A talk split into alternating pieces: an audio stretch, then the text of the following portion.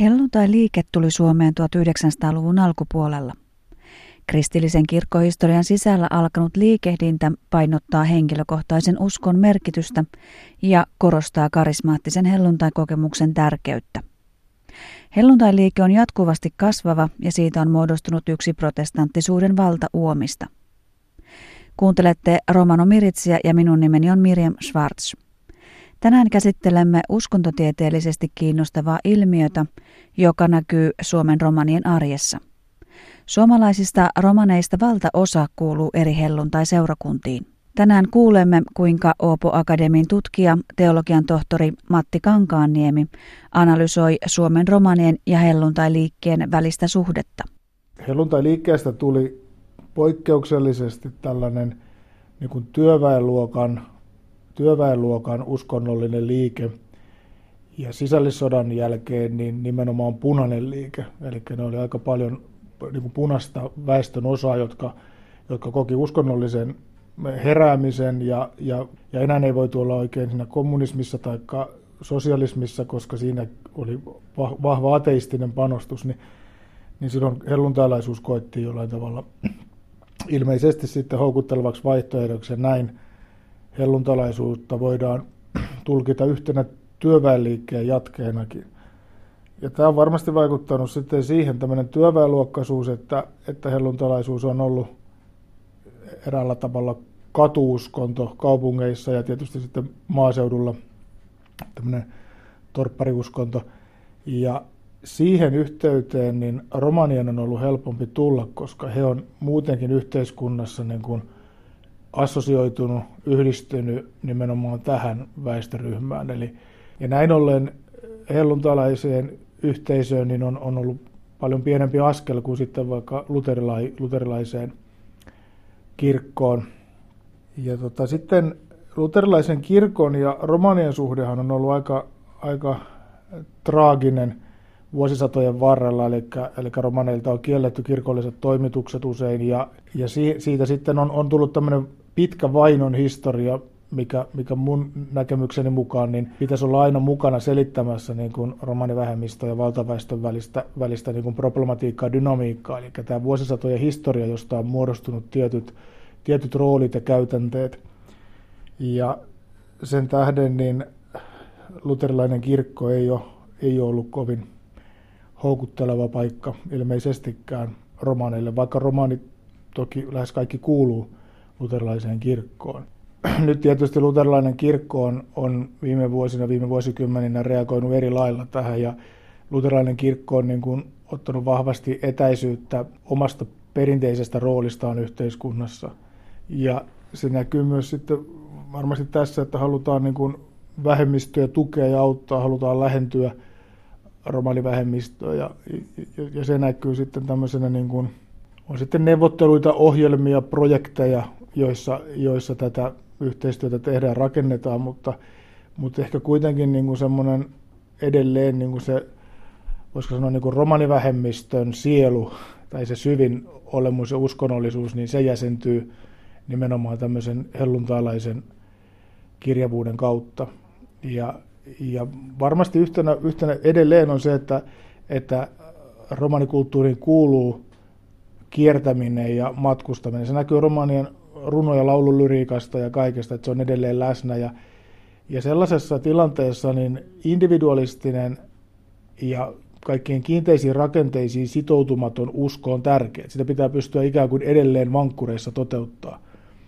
Ja helluntalaisuus on, on nimenomaan niin kuin tämmöinen siinä mielessä vankkuriuskonto, että, että sitä pystytään toteuttamaan ilman muodollisia rakenteita ja hyvin niin kuin sanottaisiin emergentisti, eli jossain tilanteessa niin kuin vaan vaan niin kuin ponnahtain ja luoden se sellainen uskonnollinen yhteisö.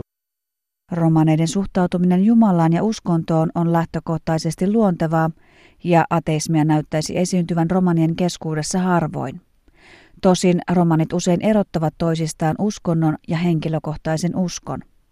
Tähän näkyy edelleen vielä tänäkin päivänä niin kuin suomalaisessa romanikulttuurissa, että ateismi on varsin vieras, vieras käsite ja jopa agnostismi, eli ajatus siitä, että ei oikein olla varmoja, onko Jumalaan. Että Jumalaan uskotaan, ja vaikka sen ei aina koettaisi sen uskon olevan jollain tavalla omaa elämää ohjaava. Sitten helluntailiikkeessä tämä liturgian luonne on ollut sellainen, että se on suosinut monella tapaa myös romanien luokkanousua niin sanotusti. Eli vahva painotus hyvälle esiintymistaidolle, suulliselle ilmaisulle, tarinankerronnalle ja musiikki on helluntalaisen liturgian niin kuin ajavia ja ohjaavia voimia. Ja myös sitten suht vahva spontaanisuus.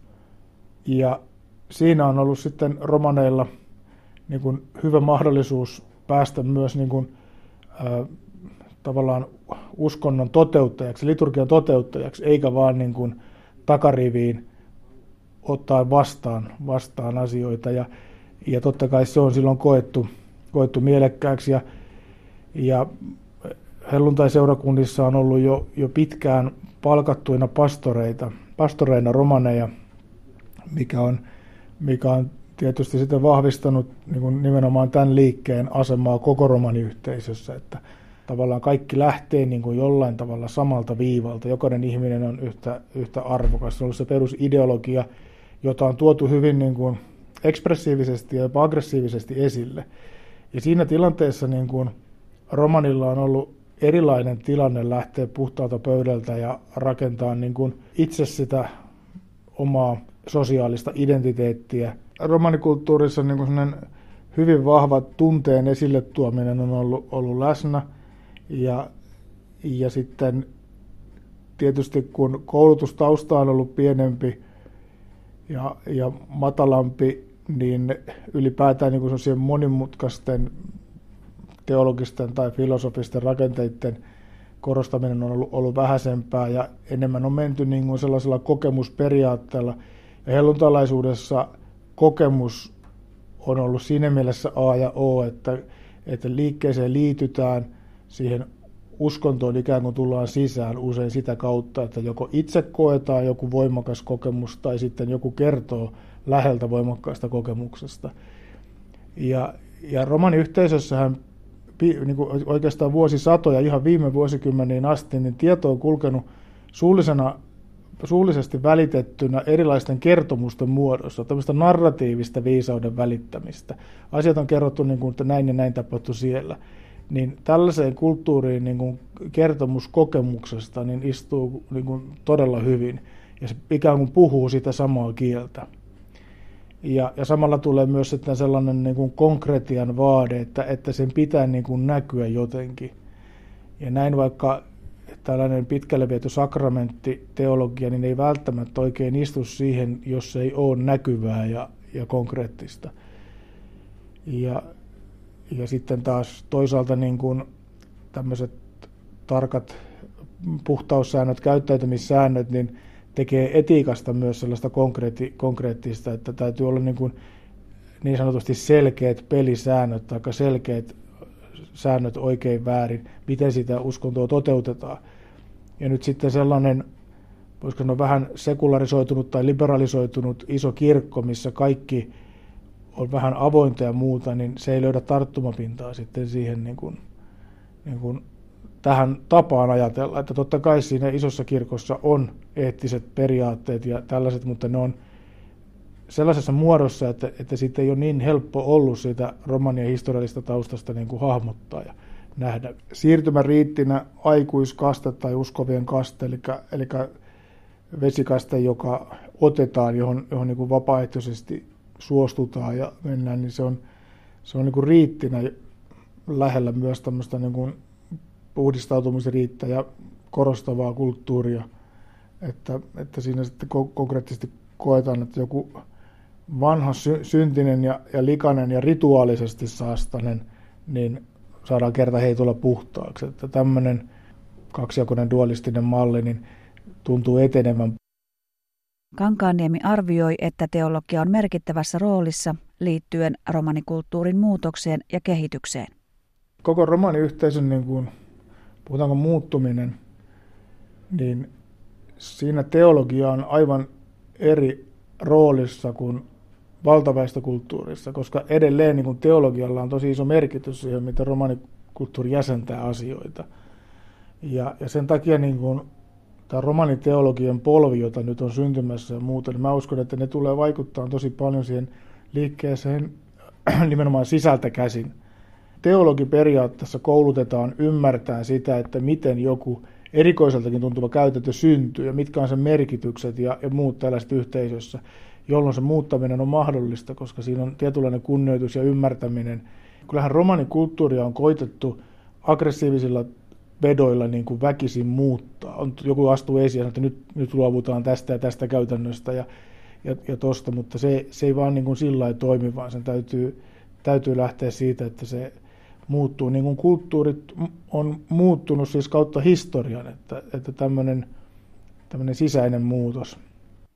Näin Oopo Akadeemin tutkija, teologian tohtori Matti Kankaanniemi. Kopsa Schönin tekemän tutkimuksen mukaan Suomen romanien kulttuuriidentiteetin yksi vaikuttavimmista rakenneelementeistä on uskonto. Tänään saimme kuulla uskontotieteellistä analyysiä romaniväestön ja helluntai-liikkeen välisestä suhteesta. Romanomiritsin uutisissa kerrotaan tänään vuosittain järjestettävästä Roma Platform-kokouksesta, jossa pohdittiin Euroopan romanien tilannetta. Kaksipäiväinen seminaari on Euroopan komission järjestämä ja pidettiin Brysselissä marraskuun lopulla. Tuoreimman syrjintäraportin mukaan Euroopan romaneiden tilanne on erittäin heikko ja jopa 80 prosenttia elää köyhyysrajan alapuolella.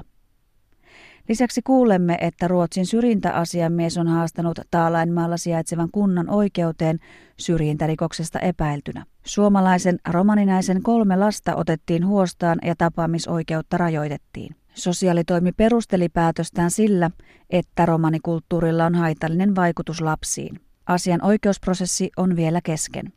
Chihko Diivessaarenge.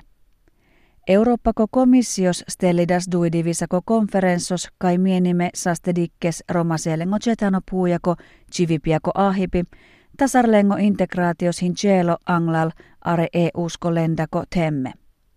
Roma Platform konferenssos aavelas tellime sakka per aro Bryssel, jakkes sar aka perhesko pahosko jonesko ennos sas certoni. Konferenssesko teemos tarakkipim sas aka per cetano tils vaariposko bariba.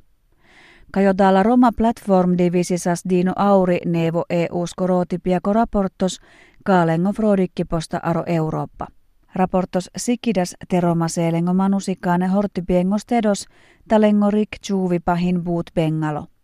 Raportos sikidas nii te ohta varte prosentos saare romaseelenna aro Eurooppa chiivena chuoribiako leetiposko merknosko teelal. Fintikothem bihadas arodauva konferensos anglengiire arot hemmunom taanengo tastakkengo leetipiatta. Sveittiko temmesko frodikkiposko ombudsmannos hinrikadas aro tingitsetano puujako siiva aro taalainmaa, doleskete joonhin fani certe frodikki piakko toh aro lengo falliposko dömmös. Chetano puujako sosialuno tjenstiposko siivahin liine nikki, finttiko kaalengo tjuujesko triin kenti aro pahosko tjoon per tui aatur tehos taar.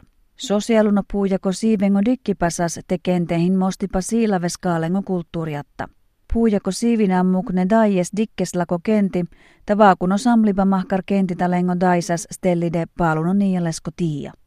Tava samlipasas praal vaaknide ta daisas niekkimete rakkeslako kentensä finttiko chim.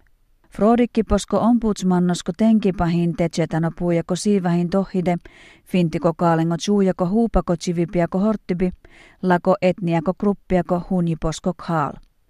Tauva saakako horttiposko prosessoshin panna pirro. Daisassaare neevipi akakurkes aro romano miritsiatta, neevipi rapidastumenge Miriam Schwarz, ahen teulaha.